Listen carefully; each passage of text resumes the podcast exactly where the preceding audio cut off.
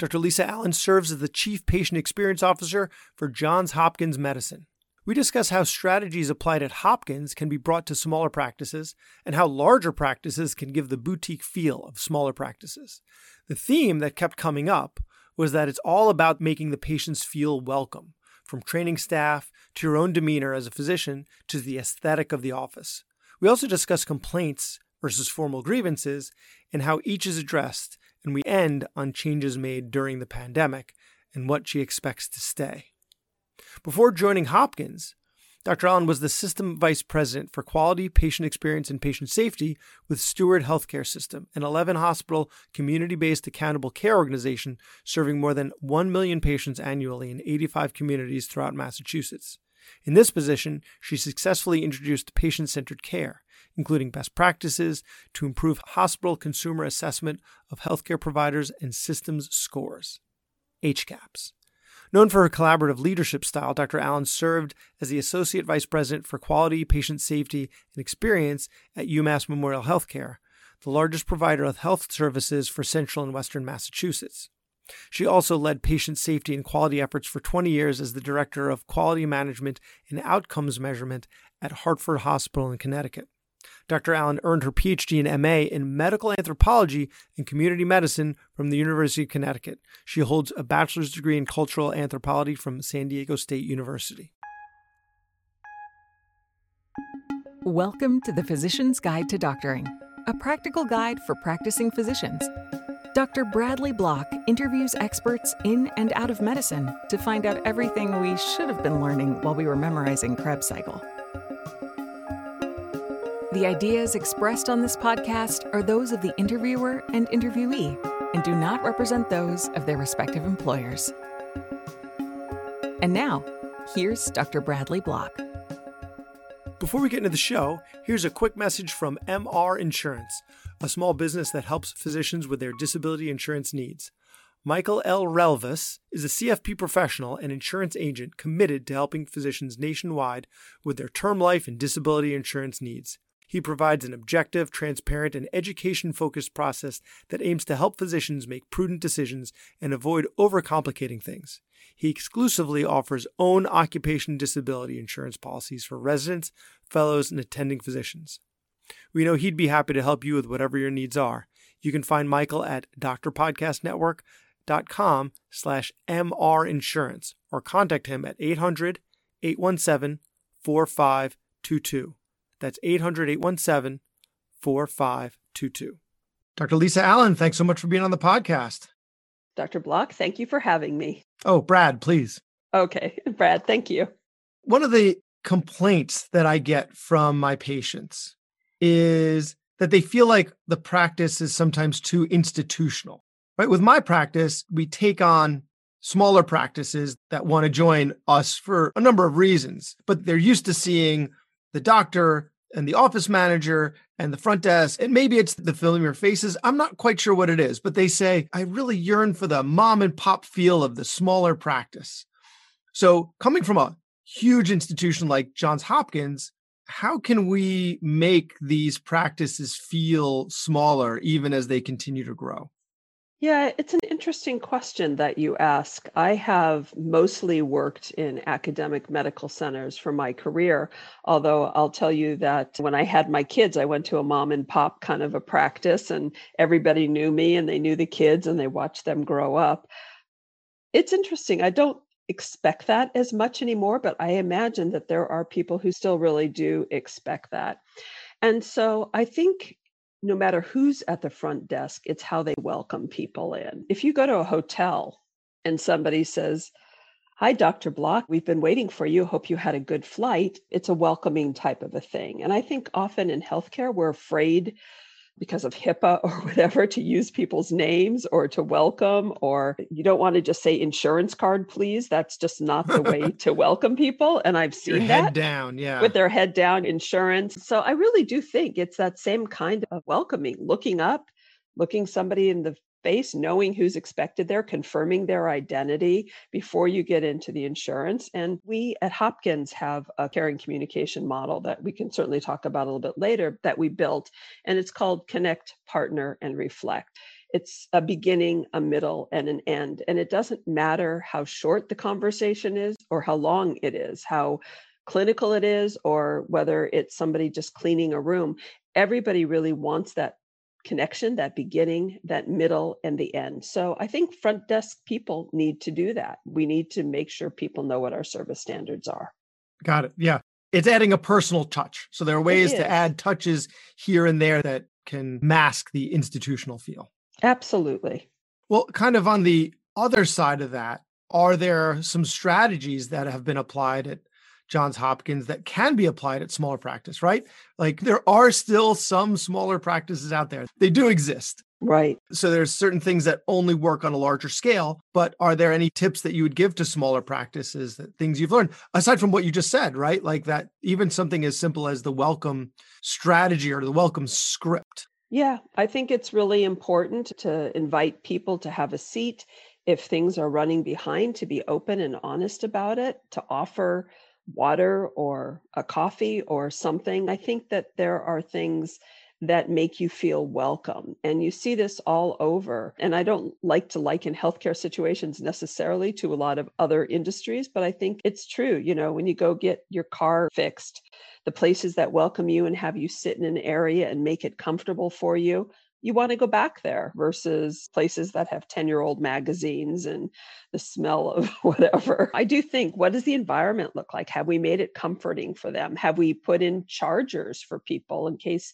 they do have a little bit longer wait or they forgot their chargers so that they have the opportunity to charge while they're there? Have we given them interesting things? To look at in the room? Have we made used comforting kinds of colors in that? I think a lot of that makes a difference. How comfortable does the place look? TVs? You know, so interesting thing about TVs. I have mixed feelings about TVs because there are people who want quiet and people who want to have TVs. Obviously, if the room is big enough, I love places that have quiet spot and then a TV spot. But I would say with most people having their own forms of entertainment on them, I would pass on the TVs. What about TVs that just show branding, right? On cycle as the patient's waiting there, right. on 10 minute cycles, just hearing about your practice over and over. Yeah, so I think if you don't have any more than a 10 minute wait, it's probably okay. Mm. We've used televisions for education in our emergency departments. This is what you can expect when you come to an emergency department. This is why things may take some time. I think people just end up blocking it out. I'll tell you a funny experience with a television. I was in a orthopedics waiting room and there was a big poster that said, you know, for every extra five pounds of weight that you have, it adds X amount of pressure onto your knee. Find out about the benefits of having a healthy lifestyle, losing weight. On the television was, and I don't even know who it was, some very overweight cooking show throwing butter in and frying things up. And I thought, what is wrong with this picture? I do think calming music is nice. We've done that in some waiting rooms, having a calm station on, having information around if you're in a diabetic clinic, having information about diabetes or having profiles of physicians. Those kinds of things are okay.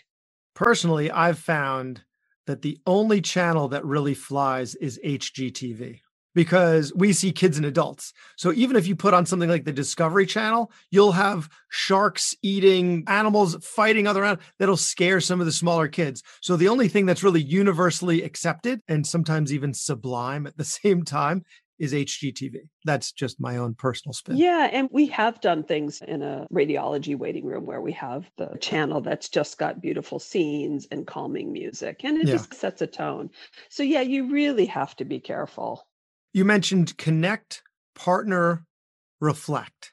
So that's the strategy for the entire interaction, right? Even for physician encounters, correct? That's exactly right. As a matter of fact, we started this when I worked with Dr. Peter Pronovost was at Johns Hopkins. We really started asking what's a good way to look at communication and we had done a lot of research. We were working with people who were experts in patient physician communication. We really wanted to find something that was easy to remember and really got to the heart of good communication. And Dr. Pronovost is known for his checklist. And so we started a whole checklist of different behaviors. We worked with educational designers and they said, less is more, keep it simple. And then we went to our patient and family advisory council and we said, here are all these behaviors. This is what we're thinking about as far as how we group things. And that's how we came up with Connect. People want to have that acknowledgement, that friendly greeting, the recognition of who you are and what the plans are. And then partnering is really having that patient engagement piece, listening, showing compassion, coming up with a plan. And then reflection is really either that teach back or just confirming what the next steps are and making sure everybody is on the same page. So we really started it with physicians and we did it. What does it look like in a clinical practice? What does it look like if you're rounding? What does it look like when you're actually talking peer to peer or physician to nurse? How do you connect with each other so you recognize each other, call each other by name to create good teamwork and good relations? And then we ended up spreading it out. We taught it to nursing, we taught it to our environmental services staff, we taught it to our front desk staff in outpatient clinics.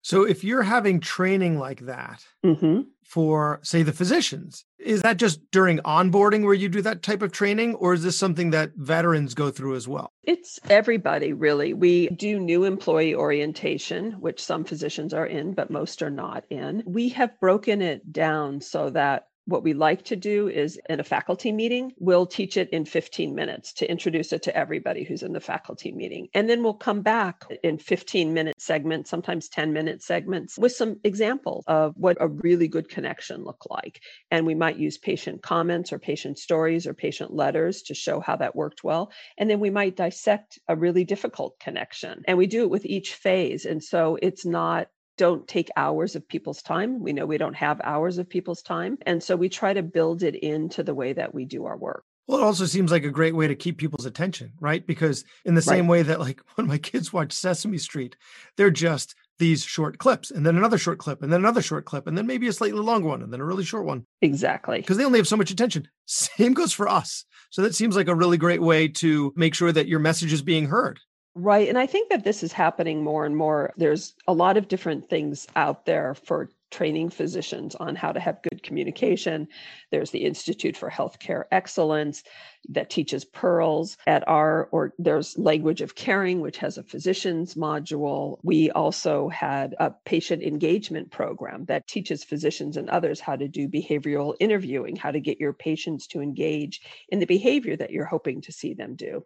So there's all these different programs out there. Some are 4 hour programs some are 8 hour programs and some are really using the snippets of videos of what does good behavior look like? How do you deal with these different situations so that you could actually watch somebody doing it. And so I do think snippets works better. When we introduced this communication concept, what we said was everybody from the top of the organization all throughout need to start using this language. So we started finding comments, letters, and recognizing people for the great connection they did, the great partnership they did, how the reflection worked to help with readmissions. And so you start making it part of your shared language. And I think that's when you start changing culture.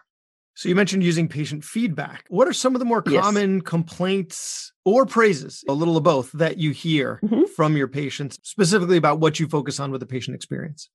Sure. So I would say in the outpatient setting, things have all changed since COVID, right? Yeah. Now people basically get in on time. It's an amazing thing that we were able to fix certain things. I think about when we were doing original surveys in our telemedicine before COVID, we were getting six surveys back a month. And second month of COVID, we had 4,000 back. It's, oh, wow. it's amazing how long you think something is going to take and then how quickly you can change things. But, you know, I would say that part of the issues is either getting an appointment because some specialists are quite booked up. So for us, that can be a problem. Maybe getting a call back when somebody has a question can be an issue at times. And then sometimes just the coordination of care if somebody needs to go to another specialist. So thinking about how do we do a little bit better on the front end and a little bit better on the back end, I'll tell you that the majority of our praising comes in around that encounter with the physician. People feel they found the right physician, they felt listened to, they feel like they really care about them, They feel like they're going to take care and help guide them through whatever is the reason that they've come to them. And we just get fabulous things that we read about our physicians, you know, how their li- people's lives were saved. People were suffering for years and finally they understand what's going on. So it's really fabulous. I mean, that's what gives us all brightness in our day, right? All those compliments. Yeah, that's the big difference between customer experience and patient experience, right? Like I had a really nice stay is very different than, you know, you saved my life. Yeah, absolutely. No, Everything's got a lot more gravity here. it does. I really think that the power of these letters and the comments on the surveys, we want to make sure that we share that regularly because I think when people feel pretty beaten up, it's so nice to see what a difference they made in somebody's life. Yeah, we don't necessarily hear that. And for me personally, when I do hear it, I don't know what to do with it. I'm just so terrible at taking a compliment. I don't know how to say just thank you. But when you read a review, hmm it just feels different. Yeah. It helps with burnout. It really does. And it's interesting because I've been doing this for a long time, and people always say to me, Oh, only the angry people send in their surveys. And I'm like, That is absolutely 100% not true. You know, when I look at a survey, 85 to 90% of people are saying you always did this positive behavior. We have 85, 10% are saying you usually did it. And then we have 5% that are this sometimes never. And usually it's a onesie twosie that are the never. It's not the angry people call our patient relations department. they don't often send surveys. And the people who we get the surveys from are people who are really grateful. And I think, especially during COVID, people have realized how difficult it's been on healthcare providers. And I think they're very grateful for the, the care that they're getting. Yeah. So when you do get negative feedback from a patient, whether it is online, reaction to a survey, or the phone call, who sees those complaints and then what path do you have for them? Who sees them and then how do they end up getting addressed? Yeah, there's a few different things. So we define in the patient relations world, there's a request for service, like I'm having trouble getting an appointment. Can you help me? We call the office for them, try to get it worked through. That's a request for service. A complaint is something that we can resolve on the spot. I am sitting here, I, it's two hours past my appointment time. I'm going to now have to pay more for my parking. I'm really angry. We come over with the apology. We say, I'm really sorry that this has happened to you. Here is a parking coupon. We don't want you to have to pay for parking. That's an on the spot resolution of a complaint. A grievance is something that either has to do with clinical quality of care or somebody calls and says they want follow up or they send in a letter. And that's a much more formal, sort of CMS defined way that we have to do it and that is handled by with the assistance of the patient relations department is handled with the department where the complaint came from so we do work with the administrator we may work with the physician if it was a physician related complaint or the chair of the department i mean we try to understand what happened we might do medical record reviews you know along with the physician advisor from that team and then a corrective action is put in place and we write an apology to the patient with some descriptions about what happened and how we're going to make things better. We learn from those. And then every quarter, we go to the chair of the department with how many complaints, grievances have come in, what were the main themes, and the administrators there, and what are we doing about it. Now, if it's a physician based grievance and it's a repetitive type thing, that gets handled through the medical staff office. It sounds like an exhaustive process. So is that any negative review? Like I'm just oh, picturing Oh, no, no, no, someone no. putting a Google one star review or a Yelp one star review, and there's this exhaustive process. No, this is really just for a grievance. Okay. Yeah, this is where they wrote a letter. They had clinical care complaint. You know, if it's like my food was delivered cold, we'll say, I'm sorry, your food kept getting delivered cold to you. We've talked with our nutritional staff and we're working on fixing it on the unit. We do go and talk to them and we do try to figure out why does the food keep coming up cold? What's going on there? You know, we sort of define patient experience as people, process, and place. You can have good people, bad processes. Things get really frustrating. Maybe you have good processes and bad people. You got to look at your training and who you're hiring. And maybe the place is just not good and you got to look at some remodeling or whatever. Yeah. So, no, it's only for these really in depth grievances. As a matter of fact, on our surveys, we say to people if you have something that you feel you need to discuss in further detail, here's the link to patient relations. You know, here's the phone number that you can call, or you can write a letter to this address. We realize we get thousands and thousands of surveys back a month. There is no way we can physically go through every single survey and if somebody's upset about it, get back to them. So we really put it back into the patient's hands. If this is something that you're really upset about and you want to have resolution on it, here's how you get in touch with us. It's ultimately a really iterative process, right? Like everything, if it's significant enough, mm-hmm. what can we do to improve this? And Absolutely. so you're constantly improving the hospital based on the feedback you're getting. Absolutely. So we look at our surveys in all areas of the organization, and everybody has a goal. We get annual reviews. Everybody has to write at least one patient experience goal or experience goal in their annual review, their goals for the year. And we use lean methodology. We have something called an A3 where you talk about what the problem is, you set the goal, you do some plan, do, study, act, that iterative process. Mm-hmm. And then you have a team that's working on it. So each of our inpatient units has probably about two of these A3s just around patient experience that they'll be working on with a service team. And we have that in our clinical areas too. People know where they're excelling and some of the things they need to work on. And so we usually will find one for a clinic that they need to focus on for the year. We don't like to change things a lot.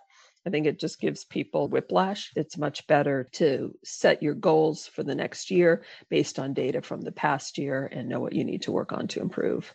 So you really use those surveys. That's a lot of useful data that you're getting. Okay. Absolutely. How do you get those to the patients? Do you get them in the mail? You get them in an email? Yeah. You, you give them on their way out? When do they get them? So, most of our surveys are done through email or text at this point. Some are regulated surveys and have to be done through the mail, like our hospital HCAHPS survey. But even that, we do 50% of our population gets a paper survey, and the other 50% gets an unofficial email survey. Oh, it doesn't count if it's email. It doesn't count right now if it's email. Wow. Not for HCAHPS. Yeah. Seems archaic. They're working on it. They'll get to it in a few years. We're always behind the eight ball in medicine. Oh my gosh. This is government, right? This is the government. also behind the eight ball. But right. with medicine, like we've had personal computers in our homes since the mid 80s. Yeah. And so now we finally have them in our offices for the last 10 years. Right. Now it's ridiculous. I think the same thing about patient experience, right? Like hospitality has known about a lot of these concepts for decades, and we're just starting to get into it now. Yeah, I would say in my years of working in hospitals, and I was involved pretty early with patient experience. Being an anthropologist, I actually came into a hospital. It was fluky how I got my first job, but I knew statistics and research. And the surgery department needed some help with somebody who could do that. And so it was a six month trial, and thus my career began in 1988. And it was interesting because I was watching things that were going on. That was back in the day when we had 15 minute visits into the ICU once an hour. And so families could go in, see their loved one for 15 minutes, and then have to go out and sit in a waiting room for 45 minutes. And it was so controlled. And I was watching these families in the waiting room and how distressed they were. And we started talking about can't we just open it up? I mean, even if we just opened it up for two hours, but asking them to leave, is that really the right thing to do? And we started measuring these types of things. We put together a little waiting room survey, and I was there involved in a project that was starting to test the HCAHPS surveys. So I think it was until HCAHPS really became tied to pay for performance, we never got the attention of the board of directors. Once money became involved in patient experience, that's really when the field exploded. That's when they said, we need people who understand this and how to work on this. And it suddenly became a science like you know patient safety and quality improvement using those methodologies. I'm grateful for HCAHPS even though it's a little archaic now for tying it to the financial reimbursements. I think that's what turned things around. It's how you get someone's attention. But it's always been something that you is tied to finance right? It's tied to reimbursement. Because if you do it poorly you're not going to have any patients. That's right if you do it well then you're going to be busy. So it just tied specifically to reimbursement now Right. And I think people have that hard concept. It's like that soft money that if people do have a good experience and they tell people, and we see this all the time at Johns Hopkins, people coming from all over the world because they heard about a doctor who operated on a friend who then flew back to Saudi or wherever, and then they sent somebody else over. I mean, when you have a good experience and you're treated well, at a time when you're really suffering, it can make all the difference. I always think about some of the nicest letters I've received throughout my career, and they are often from people who lost a loved one in our hospital. And they say the compassion and the care that was given to my mom, my dad, my whatever during this time and how you treated the family, we will never forget how you made us feel. And it's just, it's heartwarming. Yeah, I think if you have uh, an appendectomy and everything goes fine, how much of that experience are you going to commit to memory? But some of these really traumatic events with unfortunate outcomes are going to be defining moments in people's lives. The communication there and how people are treated is critical. It is. It is. And I was reading about the there's a book called Compassionomics and just the studies that have shown how that compassionate interaction, that empathy with a call to action associated with it, how it takes really 40 seconds more at most to say, I'm here with you. I'm going to help you get through this. Let's do this together it builds such a sense of trust. And I think over this past year, so many places have said, I'm sorry, you can't come into the clinic appointment with your loved one. You can't visit them in the hospital. We've taken very vulnerable people and put them out there by themselves. And the only people that they have to rely on are really the healthcare team. Yeah. And yet the healthcare team has faced a lot of burnout this past year. And so, how do we keep that compassion?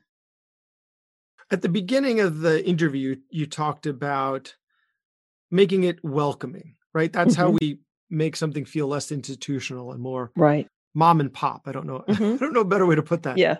And so you talked about some of the aesthetics, right? Some of the music that you might play, and you want the decor to be welcoming. How much does a staff aesthetic matter, right? Like dress codes and name tags. And how much of that's changed for the pandemic? I know for us, I used to wear a shirt and tie. I've read papers that say patients prefer a white coat, but I just I abhor the white coat. So uh-huh. I wear a shirt and tie. But now I've been wearing scrubs. I think it, there's more casual look to it, less likely to instill confidence. So what's your take on pre and I guess post pandemic physician and staff aesthetics and then what you're doing currently with the pandemic? Sure. It's funny. The first two places I worked for a majority of my life, oh my gosh, I can't tell you how many times we talked about color coded uniforms. And when I got to Johns Hopkins in 2014, I was like, oh my God, they have color coded uniforms. This is amazing. I'm so excited about this.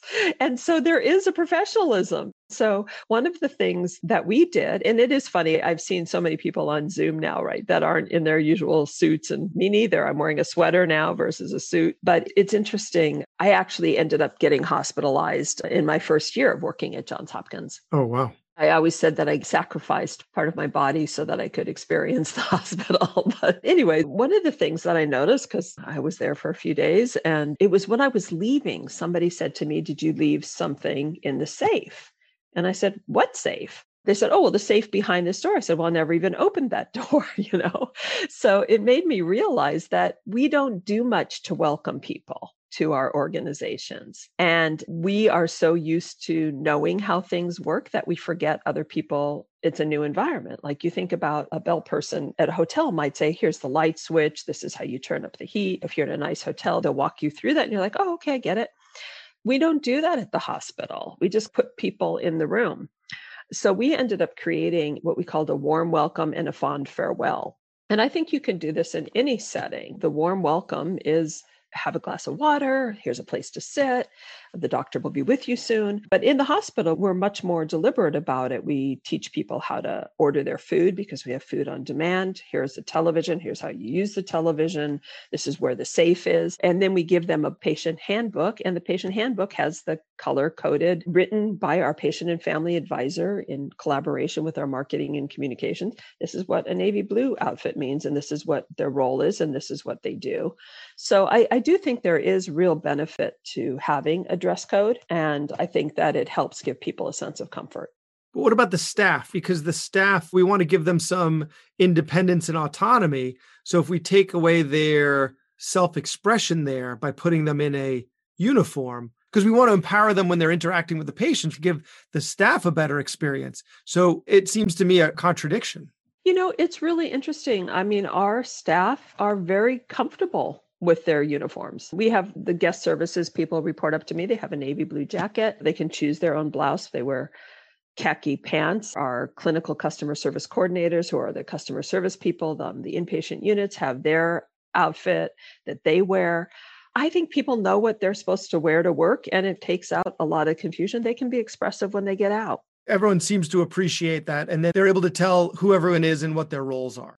So, I mean, if you want to express yourself in your clothes, you can do it outside of work. But I think yeah. in the office, we're really doing this for the patients. Yeah. And helping them know, especially in a complex academic medical center, it may be different in a small private practice.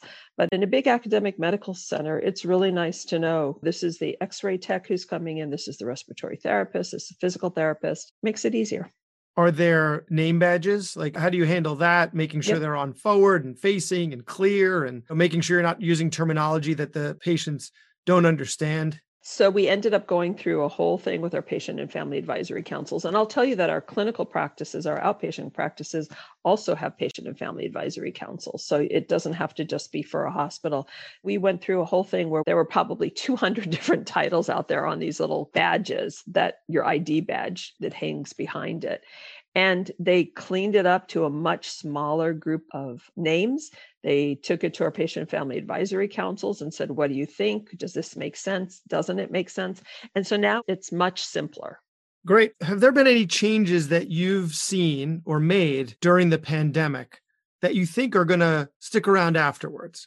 Right? Like it's not like there's going to be an abrupt stop to the pandemic, right? It's not like suddenly one day we're going to turn around and it's over and everything's back to normal. But, you know, as we're wearing less and less PPE, for instance, like mm-hmm. more and more of us are vaccinated, fewer and fewer people in the hospital have it. It's going to dwindle down at some point and we're going to feel more comfortable either minimally masked or unmasked. Right. Yeah. So we'll call that the end. Are there any things that you've changed to accommodate the pandemic that you think are going to outlive the pandemic that you're going to keep? Well, I do think there are a few things. I do think that telemedicine is, especially in a hospital that's in a big urban center, a lot of people don't like to drive into the city, pay for the parking. I think a lot of people will be able to do some follow up appointments with telemedicine. And I think that it's very convenient for people who have transportation issues, disabilities, et cetera. I think there's going to be much greater openness to think about how do we continue telemedicine. And I think that's a real advantage. Our patient and family advisory councils, we used to require everybody to come in from five to seven. We fed them dinner, had a good discussion. There are a lot of people who don't want to come in in the evening into the city. So we've been doing it virtually since the pandemic. We are going to figure out how to continue a virtual piece of it. I think that's another piece that will be helpful. I think things that I worry about is we had gotten to 24 7 visitation in the hospital, very open to engaging patients and their families in the care and the teaching and the collaboration. And we are back right now on visiting hours and restricted number of people in the hospital. I worry that is going to be hard to undo. And until people are comfortable in the waiting rooms that you don't have to be sitting six feet apart, there's a lot of reasons and everybody has to be screened coming in through the door.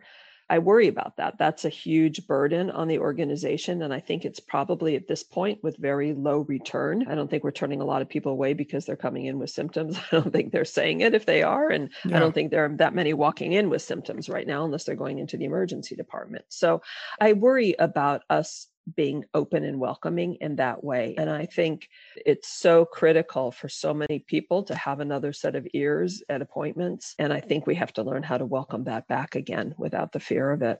Absolutely. Dr. Lisa Allen, Chief Patient Experience Officer for Johns Hopkins, thank you so much for your time. A lot of useful information that really all of us can start applying in our practices. Well, thank you. And we will all try and be a lot more welcoming. Thank you. I really appreciate you taking the time with me. Thank you so much. What a great show with Dr. Lisa Allen. But before we end, don't forget to reach out to MR Insurance Consultants, where their goal is to assist physicians in obtaining the most comprehensive coverage available to fit their unique situation. Reach out for both excellent and quality service at drpodcastnetwork.com slash mrinsurance.